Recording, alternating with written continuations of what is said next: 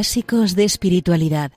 La imitación de Cristo de Tomás de Kempis con Maite Bernat.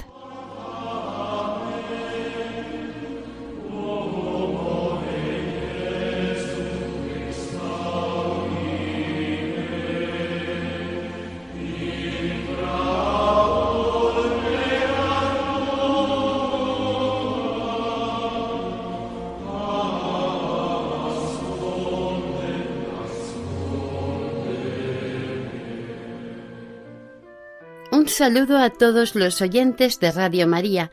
Bienvenidos al programa Clásicos de Espiritualidad con la imitación de Cristo. Nos ponemos bajo el manto protector de María. Que todo sea para mayor gloria de Dios y para nuestro aprovechamiento espiritual. Continuamos con la lectura del libro tercero de la imitación de Cristo. Hoy se van a leer los capítulos del 13 al 17. Pero antes de comenzar con la lectura del programa de hoy, vamos a dar unas pinceladas sobre los cambios más visibles que introduce Kempis en este libro tercero. Hasta ahora Kempis transmitía sus enseñanzas en forma de frases a modo de consejos y advertencias. En este libro tercero introduce la forma dialogada entre Jesucristo y el discípulo, más concretamente el alma del discípulo. Este cambio es muy significativo si tenemos en cuenta la visión que tiene Kempis sobre el crecimiento espiritual. Para Kempis, un progreso espiritual supone o equivale a una mayor intimidad con Dios. El diálogo es una forma muy evidente de una mayor cercanía entre Jesucristo y el alma del discípulo, y se manifiesta más gráficamente este progreso espiritual, es decir, esta mayor intimidad. Hay otros aspectos muy interesantes y muy enriquecedores respecto a esta forma dialogada por ejemplo, que invita al lector a involucrarse mucho más en la trama. Esto lo iremos viendo poco a poco en los próximos programas.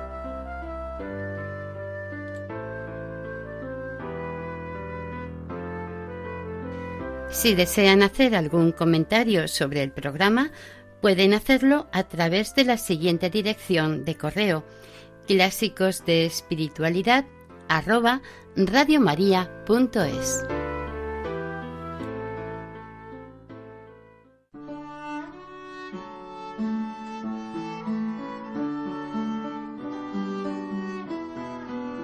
Continuamos ahora viendo qué temas se van a tratar en los capítulos que vamos a leer hoy.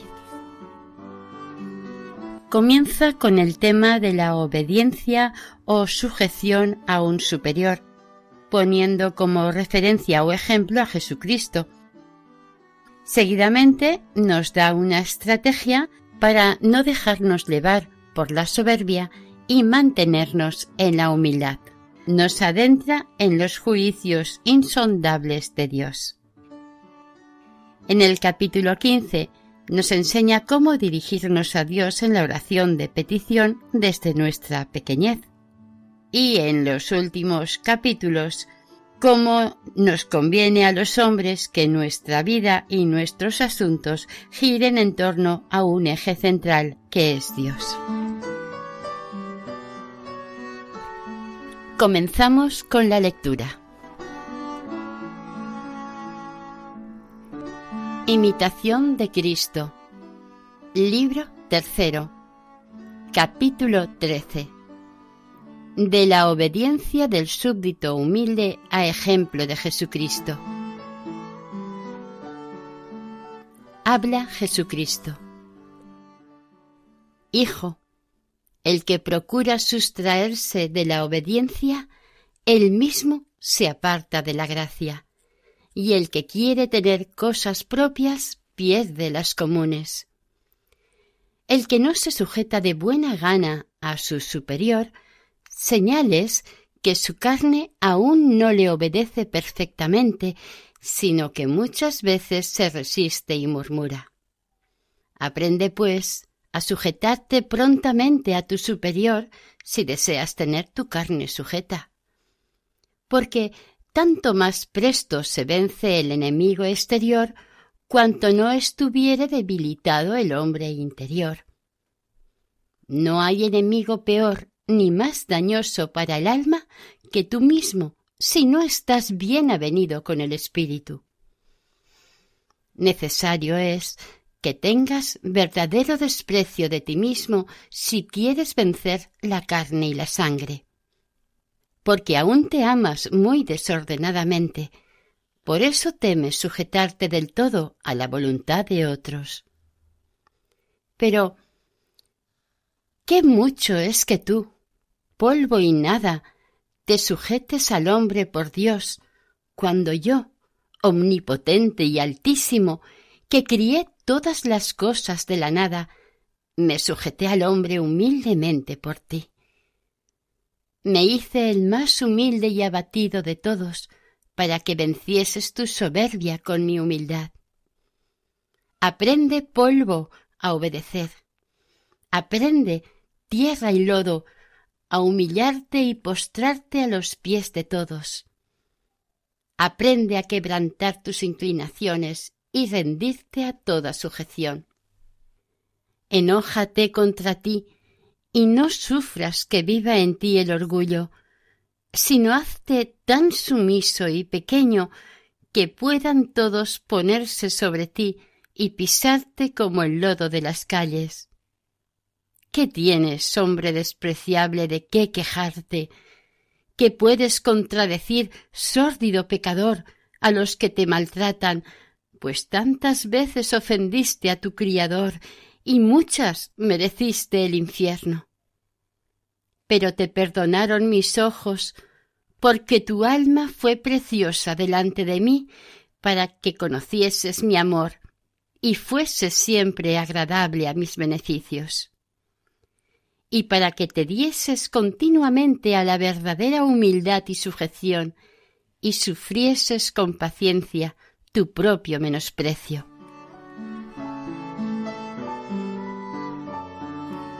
Capítulo 14 cómo se han de considerar los secretos juicios de Dios para que no nos envanezcamos. Habla el alma. Tus juicios, Señor, me aterran como un espantoso trueno, estremeciéndose todos mis huesos penetrados de temor y temblor, y mi alma queda despavorida. Estoy atónito, considero que los cielos no son limpios en tu presencia. Si en los ángeles hallaste maldad y no los perdonaste, ¿qué será de mí? Cayeron las estrellas del cielo, y yo, que soy polvo, ¿qué presumo? Aquellos cuyas obras parecían muy dignas de alabanza, cayeron al profundo, y los que comían pan de ángeles vi deleitarse con el manjar de animales inmundos. No hay pues santidad si tú, Señor, apartas tu mano. No aprovechará discreción si dejas de gobernar. No hay fortaleza que ayude si dejas de conservarla. No hay castidad segura si no la defiendes. Ninguna propia guarda aprovecha si nos falta tu santa vigilancia. Porque en dejándonos tú, luego nos vamos a fondo y perecemos. Pero visitados de ti, nos levantamos y vivimos. Mudables somos, pero por ti estamos firmes. Nos entibiamos, mas tú nos enciendes. Oh, cuán vil y bajamente debo sentir de mí cuán debo reputar por nada lo poco que acaso parezca tener de bueno. Oh Señor, cuán profundamente me debo anegar en el abismo de tus juicios, donde no me hallo ser otra cosa que nada y más que nada. oh peso inmenso, oh piélago insondable donde nada hallo de mí, sino ser nada en todo. Pues, ¿dónde se esconde el fundamento de la vanidad? ¿Dónde la confianza de mi propia virtud? Anégase toda vanagloria en la profundidad de tus juicios sobre mí. ¿Qué es toda carne en tu presencia? Por ventura, ¿podrá gloriarse el lodo contra el que lo trabaja? ¿Cómo se puede engreír con vanas alabanzas el corazón que está verdaderamente sujeto a Dios? Todo el mundo no enloquecerá al que tiene la verdad sujeto, ni se moverá por mucho que lo alaben el que tiene puesta toda su esperanza en Dios. Porque todos los que hablan son nada, pues fallecerán con el sonido de las palabras. Pero la verdad del Señor permanecerá para siempre.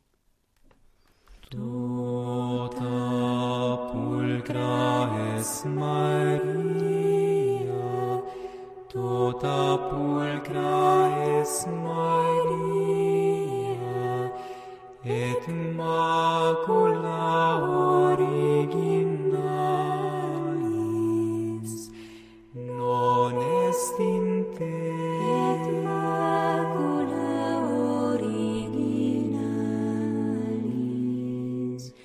non est in te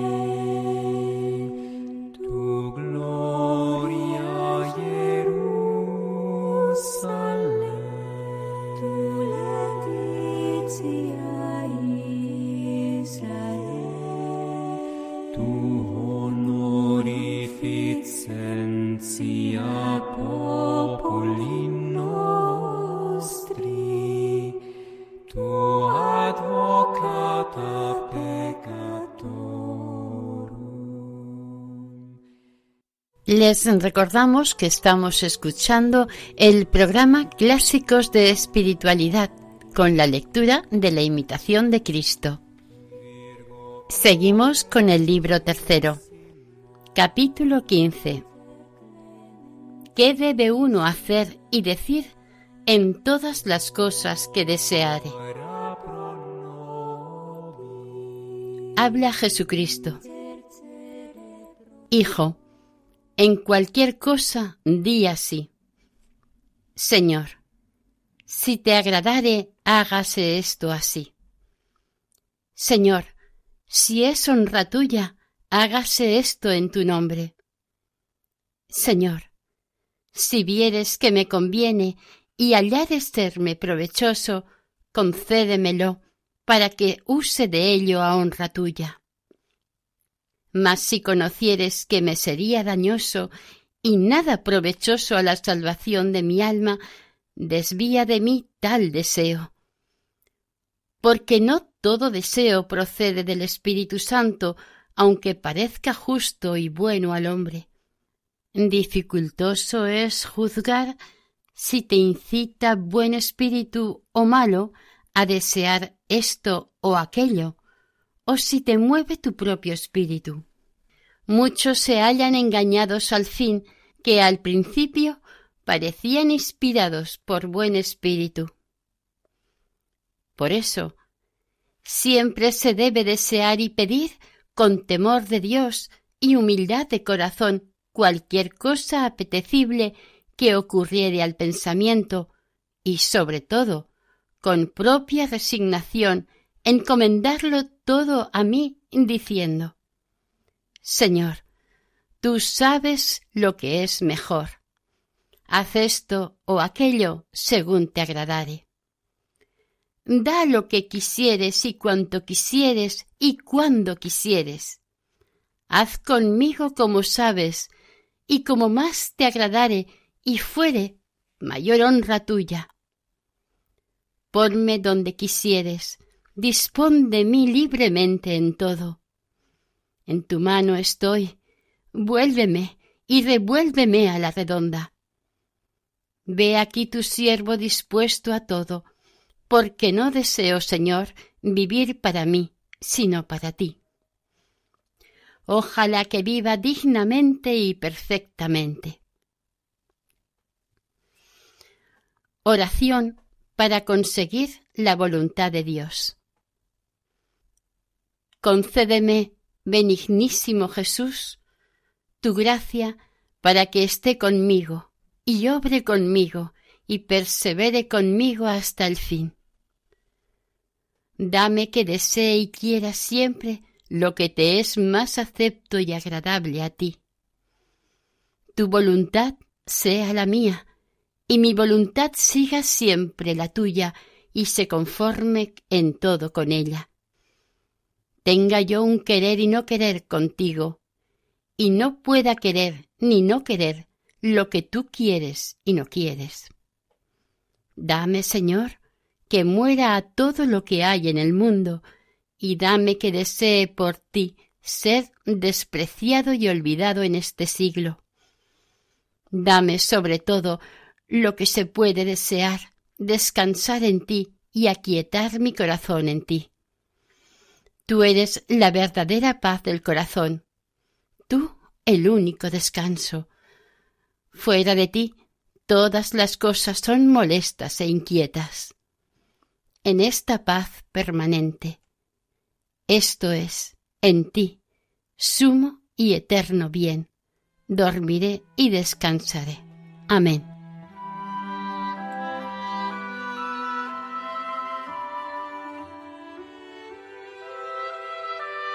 Capítulo 16 En solo Dios se debe buscar el verdadero consuelo.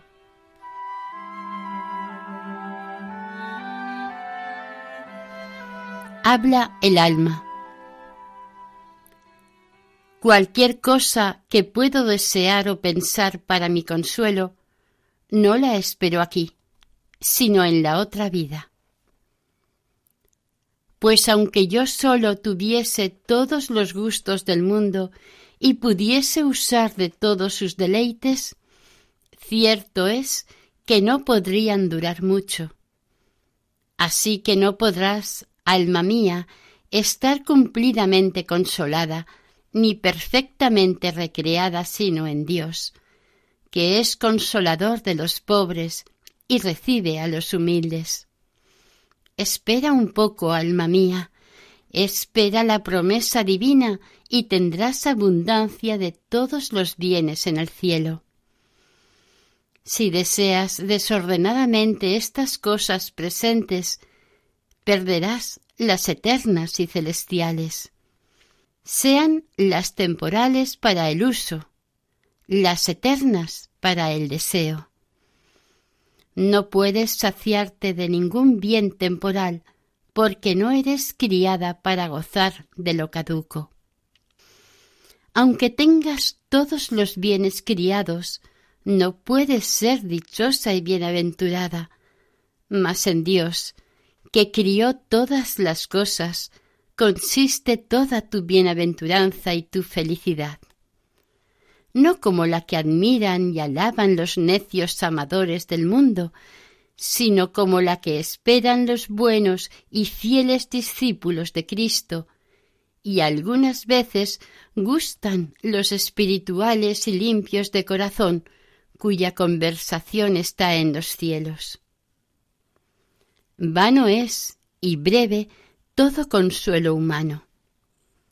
El dichoso y verdadero consuelo es aquel que la verdad hace percibir interiormente. El hombre devoto en todo lugar lleva consigo a su consolador Jesús y le dice Ayúdame, Señor, en todo lugar y tiempo. Sea pues mi consolación carecer de buena gana de todo humano consuelo. Y si tu consolación me faltare, sea mi mayor consuelo tu voluntad y justa aprobación, porque no estarás airado perpetuamente, ni enojado para siempre.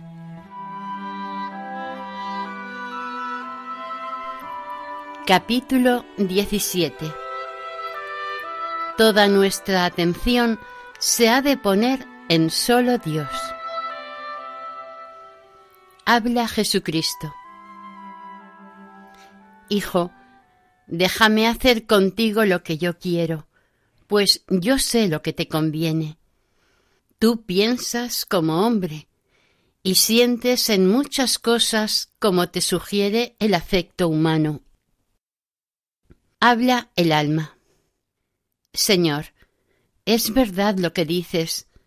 Mayor es el cuidado que tú tienes de mí que todo el cuidado que yo puedo poner en mirar por mí. Muy a peligro de caer está el que no pone toda su atención en ti. Señor, esté mi voluntad firme y recta contigo y haz de mí lo que te agradare, que no puede ser sino bueno todo lo que tú hicieres de mí. Si quieres que esté en tinieblas, bendito seas, y si quieres que esté en luz, seas también bendito. Si te dignares de consolarme, bendito seas, y si me quieres atribular, también seas bendito para siempre.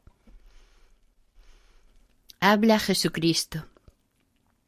Hijo, Así debes hacer si deseas andar conmigo. Tan pronto debes estar para padecer como para gozar. Tan de grado debes ser pobre y menesteroso como abundante y rico. Habla el alma. Señor, de buena gana padeceré por ti todo lo que quisieres que venga sobre mí indiferentemente quiero recibir de tu mano lo bueno y lo malo, lo dulce y lo amargo, lo alegre y lo triste, y te daré gracias por todo lo que me sucediere.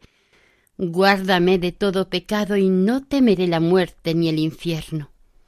Con tal que no me apartes de ti para siempre, ni me borres del libro de la vida, no me dañará cualquier tribulación que venga sobre mí.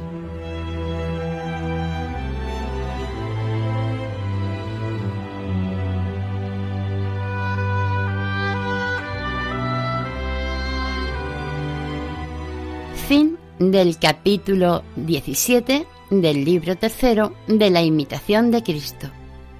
Continuaremos la semana que viene, si Dios quiere.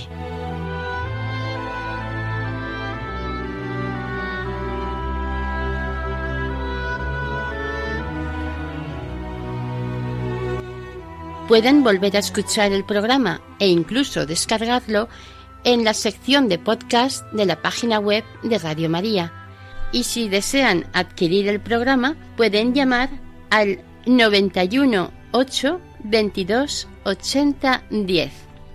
Que el Señor y la Virgen les bendigan.